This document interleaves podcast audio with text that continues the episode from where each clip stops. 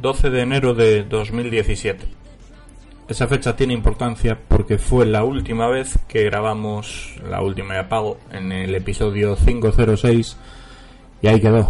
Sin embargo, curiosamente el día es el mismo, lo que pasa es que de otro mes, que estamos a 12 de septiembre de 2018. Un año y pico después, regresa de nuevo La Última y Apago.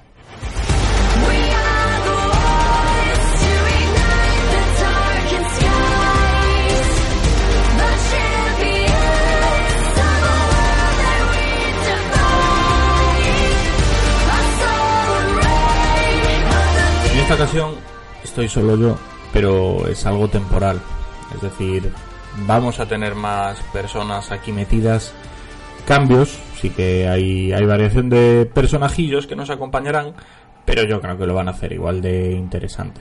En este caso, cuando los temidos exámenes, recuperaciones y trabajo se lo permitan, se acercarán por aquí. Los cambios pues van a ser muchos, porque no vamos a tener la estructura que teníamos antaño. Es decir, el programa va a ser bastante diferente porque no va a haber las secciones como las planteamos en su día. Y eso que vamos a echar de menos alguna, como el desafío del becario, que ese estaba muy guay. Pero bueno, como en todo en la vida hay que evolucionar, para bien o para mal, y hemos decidido hacerlo así. No tendrá una periodicidad concreta, no será... Todos los programas pueden ser diferentes unos de otros, precisamente por eso, porque no vamos a ponernos ningún tipo de obligación a la hora de hacerlo. La idea es, pues por ejemplo, hoy mismo, como podéis ver en el título, va a ser un top de los 5 juegos que yo más espero antes de acabar este año.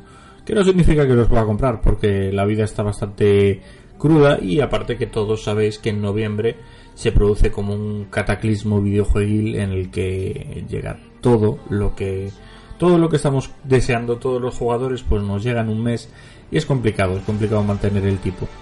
Así que os voy a comentar eso. Hoy, el día de hoy, será un top de los 5 títulos que yo más ganas les tengo. No están ordenados del que menos al que más, simplemente están por orden de salida realmente. Las vías de contacto las voy a hacer de memoria porque la verdad no las tengo ni apuntadas. Tenemos en Twitter, twitter.com/laultimaapago, facebook.com/laultimapodcast, el email es laultimaapago@gmail.com y nos podéis escuchar en iVoox y espero que en iTunes. Esa última parte no la tengo muy clara porque como llevamos un año y pico sin subir nada, no sé cómo estará ahora el tema, no sé si habrá cambiado o no. En todo caso haré lo posible para que vuelva por ahí. Y sin más dilación, amigos, pasamos entonces a este querido top 5 de mis juegos más esperados.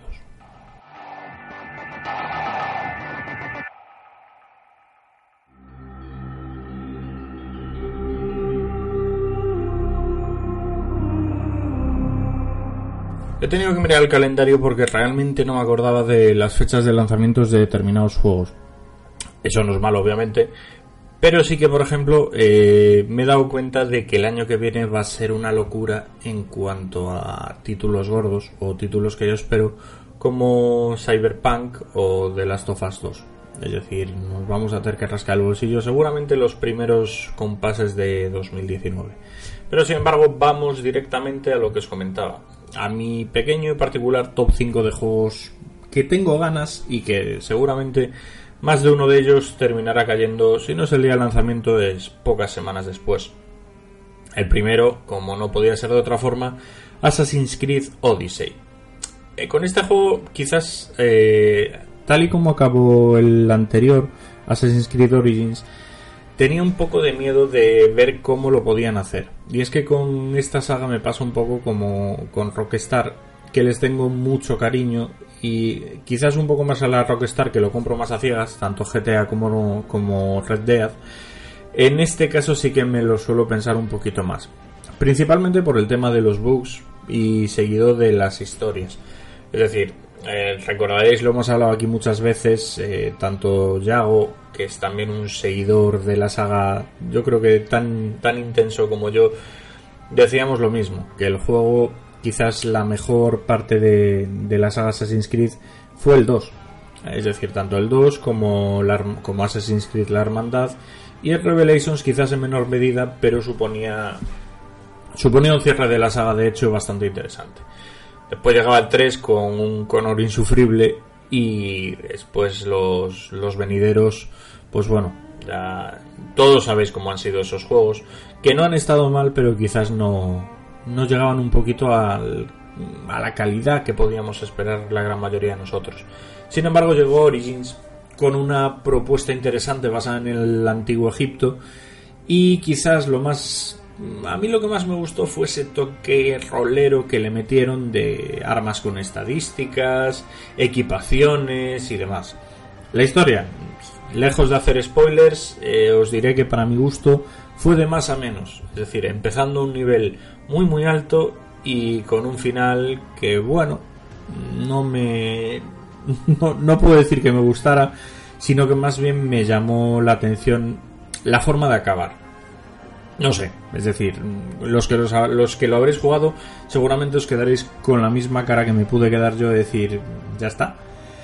Parte buena, quizás lo que me gustó es que en el mapa había diferentes zonas y tenías que ir a medida que fueras alcanzando el nivel. Es decir, no te exigía, tú si eras nivel 5, por ejemplo, si vas a la zona de nivel 15 te iban a partir la cara muy vastamente. Pero sin embargo no te exigía pasar por todas las zonas para llegar a acabarte el juego. Sí, es cierto que a mí me pasó que hubo un momento en el que me atasqué porque no encontraba las misiones para llegar a zonas superiores. Digamos que me quedé un poco enclavado en subir. Tengo un amigo, sin embargo, que se dedicó a subir como un desgraciado y claro, después el juego le fue mucho más sencillo. En este caso, volviendo al tema, Assassin's Creed Odyssey nos lleva a la antigua Grecia.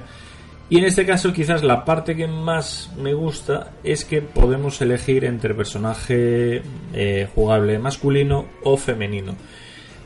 ¿Cuál es la parte interesante? Que todos pensamos pues que cada personaje podía tener sus misiones, que cada uno iba a tener una historia, pero no. Es decir, juguemos con el personaje que juguemos, tanto con Alexios como con Cassandra, no vamos a tener limitación en los contenidos a la hora de jugar. Eso sí, sugirieron que si le damos importancia a lo que es el canon de todas las sagas Assassin's Creed, quizás nos interese más meternos en el papel de Cassandra, personaje femenino. No han explicado muy bien por qué, pero bueno, a medida que conozcamos un poco de la historia del juego, posiblemente podamos verlo. Quiero pensar que la relación que le van a poner está basada en que en el presente, en el Assassin's Creed Origins, era un personaje femenino el que se metía en el Animus, con lo cual supongo que por ahí deben de ir los tiros. Obviamente, seguro que todos lo estáis pensando, que no es el primer personaje jugable femenino. Sí y no, es decir, es la primera vez que vamos a poder seleccionar entre un hombre o una mujer a la hora de hacer la historia, pero sí que es cierto que hemos jugado ya con mujeres. Podemos recordar en Syndicate a Ivy Fry. También podemos recordar a Sao Yun en los Assassin's Creed. No me sale el nombre ahora. Esto es de scroll lateral. Perdonad, pero no me acuerdo. Y si no, también a Belin de Grand Prix. Bien dicho en francés. Que este juego lo pudimos jugar tanto en Vita como en la remasterización que salió. Obviamente las opciones de diálogo van a variar y habrá diferentes finales. Pero, a ver, eso no quita que el juego pueda estar muy, muy bien. Aparte que más me gustó también las ediciones coleccionistas. O sea, Assassin's Creed siempre quizás se ha destacado un poco por la calidad de las ediciones coleccionistas. Y en este caso quizás también es la parte que menos me gusta, que hay varias. Eso está bien porque puedes elegir, pero claro, yo como coleccionista me gustan todas y no puedo pagar todas, lógicamente. Así que tocará lo de siempre, elegir la que se ajusta a tus posibilidades económicas o elegir la que más te guste, aunque tengas que comer pues pasta y arroz lo que queda de mes. Lo dicho, Assassin's Creed Odyssey sale el 5 de octubre en PlayStation 4, en Xbox One y PC. Me hubiera gustado verlo también en Nintendo Switch, pero bueno, por el momento no va a poder ser.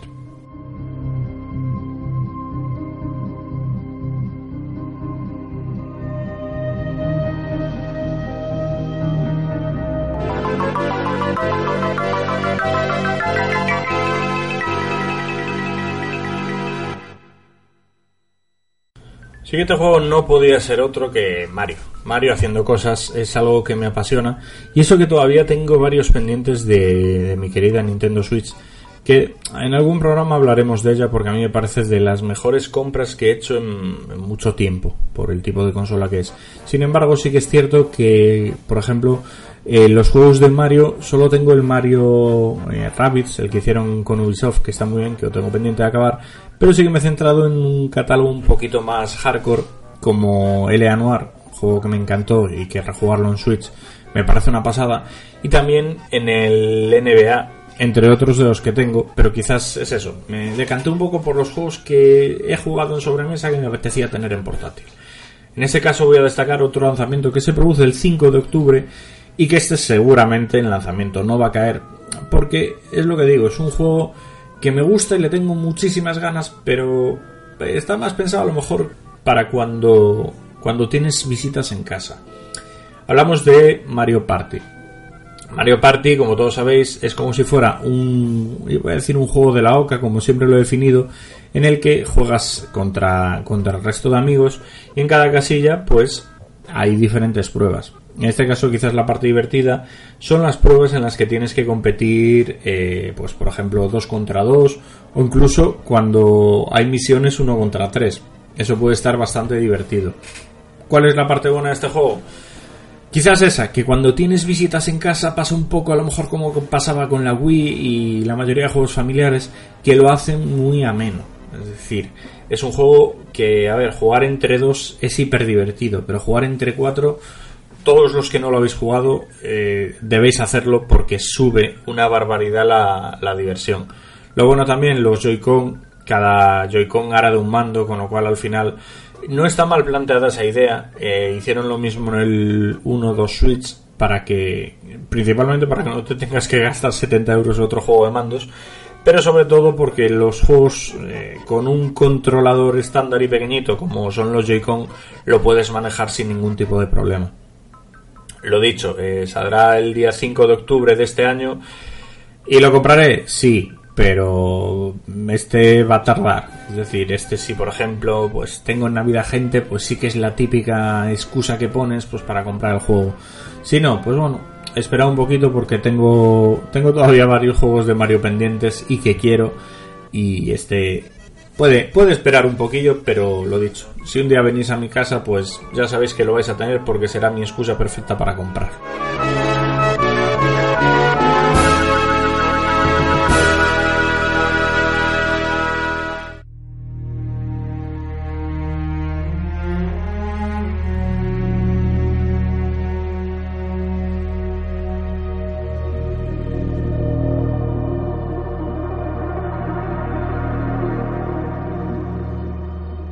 El día 12 de octubre llega quizás otro de mis historias de amor-odio más profundas, como es Call of Duty Black Ops 4. ¿Cuál es el tema con este juego? La saga en general siempre me pasa a mí, creo que incluso a Yao, a Abraham, incluso a Jaco también, lo típico, que el año que viene no, y siempre sale algo que te llama la atención en el juego. Sí que reconozco que tengo el del año pasado, ahora mismo no me acuerdo del nombre, si os soy sincero, no me acuerdo de Call of Duty era, porque han salido muchos y me gustó, pero en el online me sentí un poco incómodo. Sí que es cierto que ya nos dejábamos de jetpacks, de saltitos y demás, volvíamos a la guerra tradicional, pero es eso, no me sentía cómodo jugando con él. Sin embargo, en este todo lo que he visto me ha llamado la atención. Sí que me gusta que sea un juego, digamos, más pegado al suelo, volviendo otra vez a lo que sería un poco la esencia de Modern Warfare en su día, que fue lo que quizás ese y el 2 fueron los Call of Duty que más me gustaron. Y también lo que me gusta es que está pensado, vuelven los especialistas. Obviamente es algo que está saliendo muy bien, y aunque me costó un poco cogerles el tino, porque no entendía muy bien la idea, yo en eso soy un poco más cuadriculado, les sentaba muy bien. Es decir, las ventajas que tenía cada uno, las capacidades que tenía cada uno, lo hacían bastante interesante. Al final pasa lo de siempre, en una partida con tus amigos pues cada uno escoge el que se le da bien, y a lo mejor no piensas un poco en la estrategia de la propia partida para ganarla, Pero bueno, o sea, al final dependía mucho de tu habilidad y sobre todo lo de siempre, las armas y bueno, quizás otra parte que me gusta mucho es que no hay regeneración de salud y habrá que buscar botiquines y diferentes elementos de elementos médicos que podamos encontrar en el mapa. Otro punto importante a tener en cuenta en este Call of Duty Black Ops 4 es que no va a tener modo campaña. Es decir, no vamos a tener una historia para jugar offline. Con lo cual, todo aquel que comprara Call of Duty por eso, pues que se lo piense dos veces. Sí que vamos a tener algunas misiones que van a ser como si fuera una intro o un tutorial que estará centrado para que podamos conocer las mecánicas de los especialistas y las historias de cada uno. Es decir, va a haber, salvando las distancias, como un pequeño lore de Call of Duty. Tendrá modo zombies, como es habitual en la saga cuando la desarrolla Treyarch, con lo cual la gente que disfrute de los zombies se lo va a pasar muy muy bien. Y quizás la otra parte que va a estar bastante interesante es Blackout. ¿Blackout qué es? Pues es un modo Battle Royale al más puro estilo PlayerUnknown's o Fortnite, y quizás es un poco por la demanda del público, del gran público, de este tipo de género. ¿Cuál es el tema? Pues que lo van a adaptar un poco, lo van a llevar a su terreno y los mapas serán más grandes. Se comentaba que creo que eran unas 1400, 1500 veces más grande que Nuketown y tendrá vehículos. Sin embargo, a ver, la gente que lo ha podido probar comenta que a Fortnite... Estos son comentarios de ellos, no los digo yo porque sinceramente no lo he probado. Creen que a Fortnite no lo va a superar, pero sin embargo que al PlayerUnknown's es probable que sí. Personalmente, por lo que he visto, creo que sí, creo que va a ser así. Quizás un poco por el apartado estético está, iba a decir parecido, pero bueno, me refiero, salvando las distancias nuevamente, está un poco más, es más parecido lo que es el mapeado y un poco la idea al PlayerUnknown's. Superarlo no, tampoco creo que sea importante. Es decir, Call of Duty es una saga que vende millones, va a seguir vendiendo millones, y este modo seguramente sea un añadido bastante entretenido. No le va a gustar a todo el mundo, pero la parte buena es esa. Es decir, si no te gusta ese modo, tienes el modo de partidas normales de toda la vida, supongo que en modo normal y extremo, como suele haber siempre, y bueno, cada uno puede jugar a lo que quiera. ¿Qué me fastidia? Pues eso, que Call of Duty no estaba en mi lista de juegos a tener en cuenta. Quizás por lo poquito que jugué al anterior, pero la diferencia era esa. No me sentía cómodo, los mapas no me terminaban de convencer y bueno, al final era una cuestión de manía personal más que otra cosa. Pero veremos, seguramente este termine cayendo en PC, casi con toda seguridad, aunque todavía está por decir. Como os digo, este juego llegará el día 12 de octubre para Xbox One, para PC y para PS4.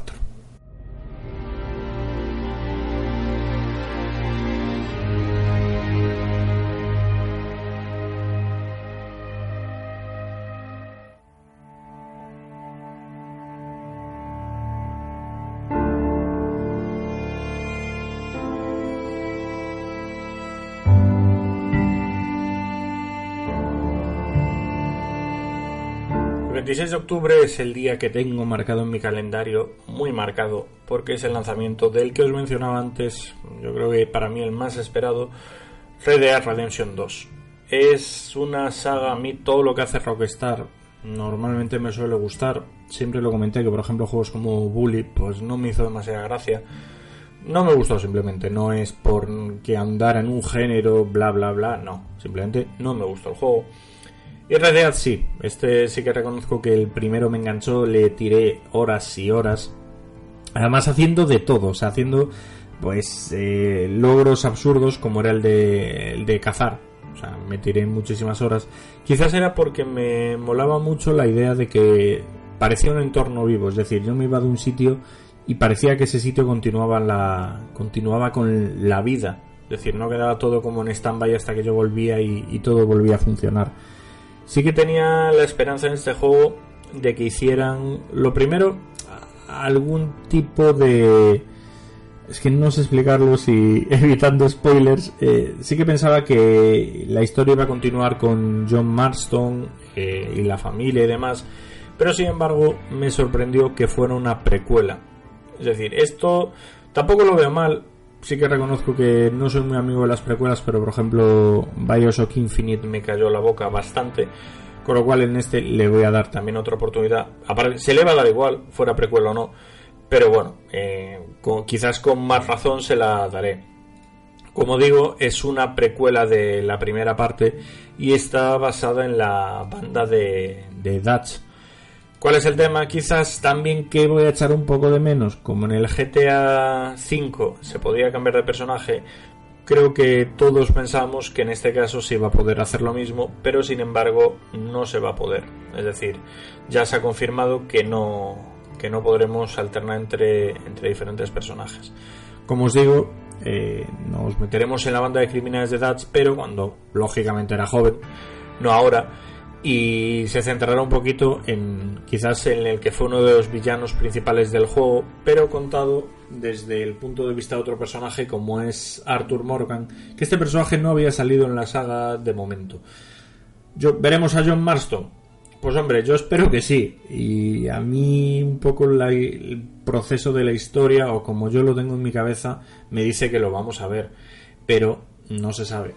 Quizás por ponerle una pega a lo que es iba a decir la saga, pero no es la saga, es a la gestión de las ediciones coleccionistas. Es decir, la edición más cara creo que anda en torno a los 100 euros, sí, 100 euros efectivamente. Pero ¿cuál es el tema? Que no incluye juego. Es decir, ahora se están obsesionando por sacarme el contenido de la edición coleccionista por un lado y el juego por otro. Es decir, que te pones, si quieres el juego, pues te pones en torno a unos 170 euros la edición completa con juego. Eso me molesta bastante porque personalmente yo creo que Rockstar no tiene ni puñetera idea de hacer ediciones coleccionista.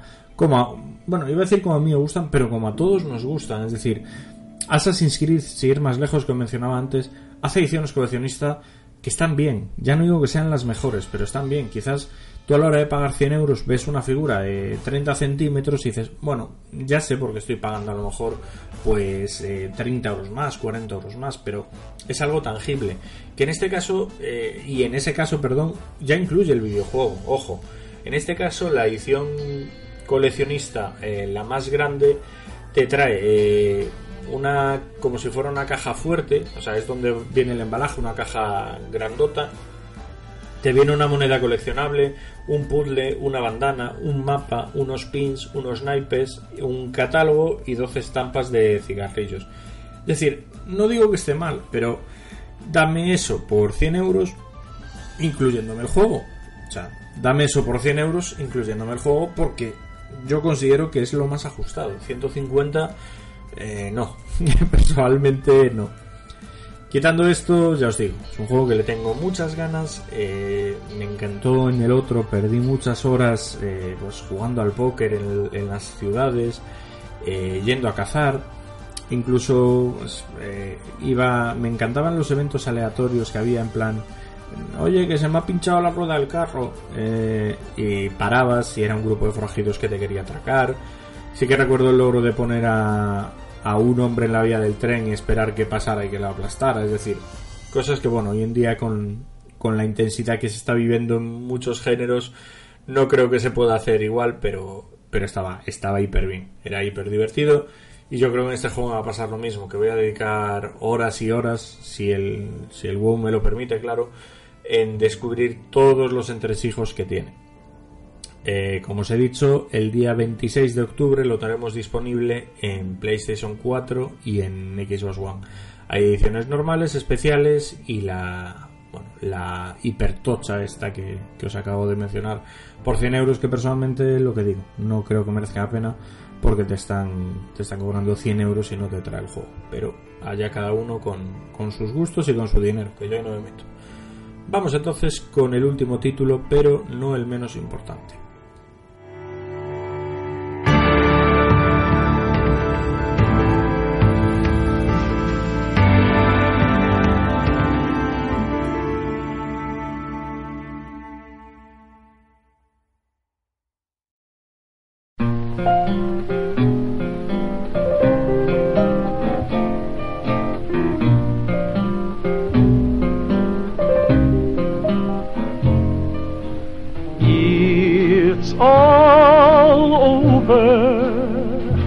but the cry.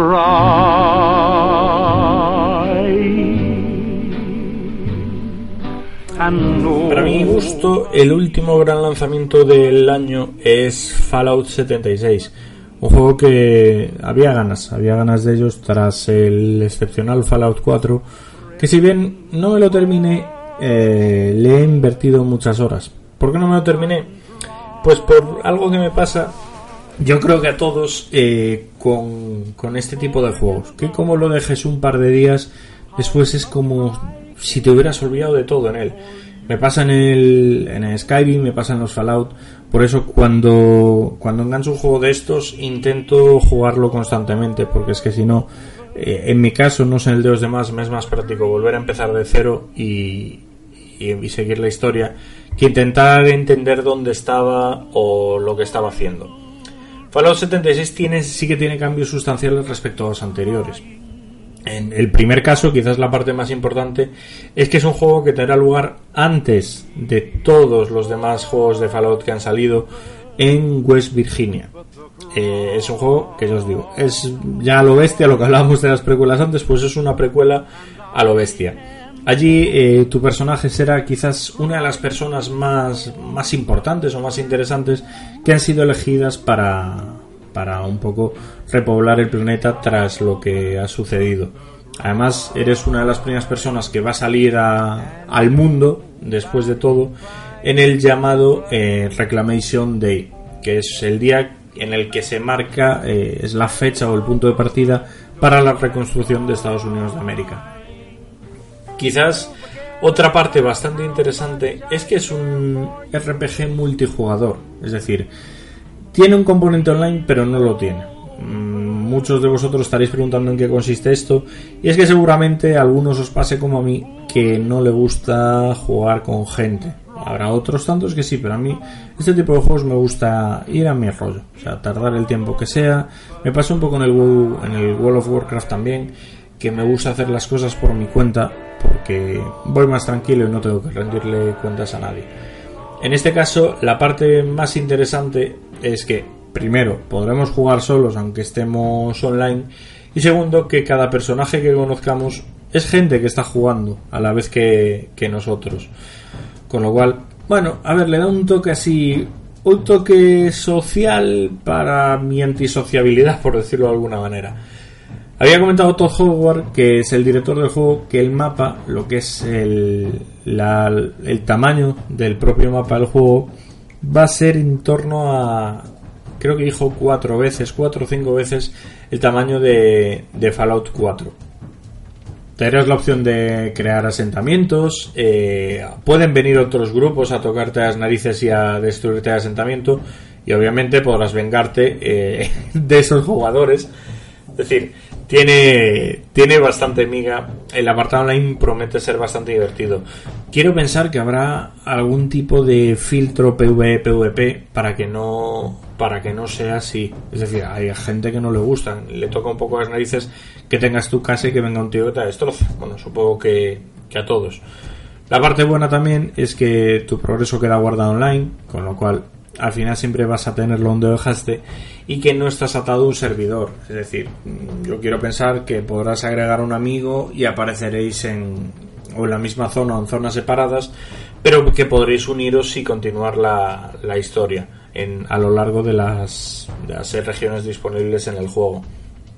Fallout 76 estará disponible el 14 de noviembre en PlayStation 4, en PC y en Xbox One. Uno de los juegos también hiper interesantes y a tener en cuenta, primero si tienes horas, y segundo si quieres un juego que te dure, porque esto, ya os digo, tiene pinta de durar y mucho. Pensar que los anteriores Fallout, bueno, completar todo, la gente que conozco que se lo terminó a lo mejor sin completar todos los logros y demás, unas 80 horas les llevaba. Así que, bueno, tenéis juego para rato. Vamos a despedirnos entonces.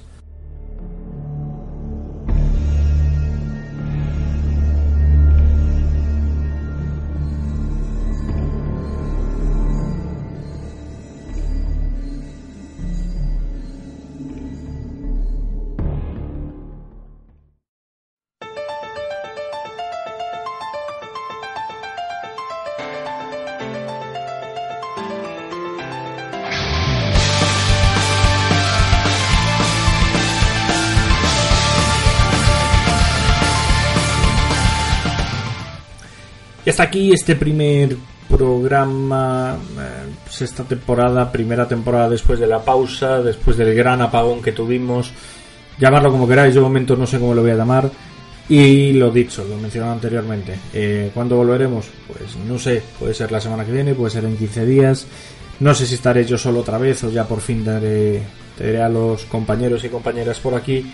Pero el hecho es ese, que hemos vuelto, intentaremos quedarnos a hacer algo un poquito diferente a lo que hacíamos, centrado un poco en eso, en lo que me apetezca contar a mí, lo que me apetezca contar a ellos, porque yo considero que en vez de centrarnos en un poquito en la estructura que teníamos, simplemente que cada uno podamos hacer el programa que queremos, ya sea porque quieres contar lo que te ha parecido un juego, o porque quieres hacer un top de cosas que has visto y que te parece divertido. En general es eso, es hablar y expresaros lo que sentimos y lo que pensamos.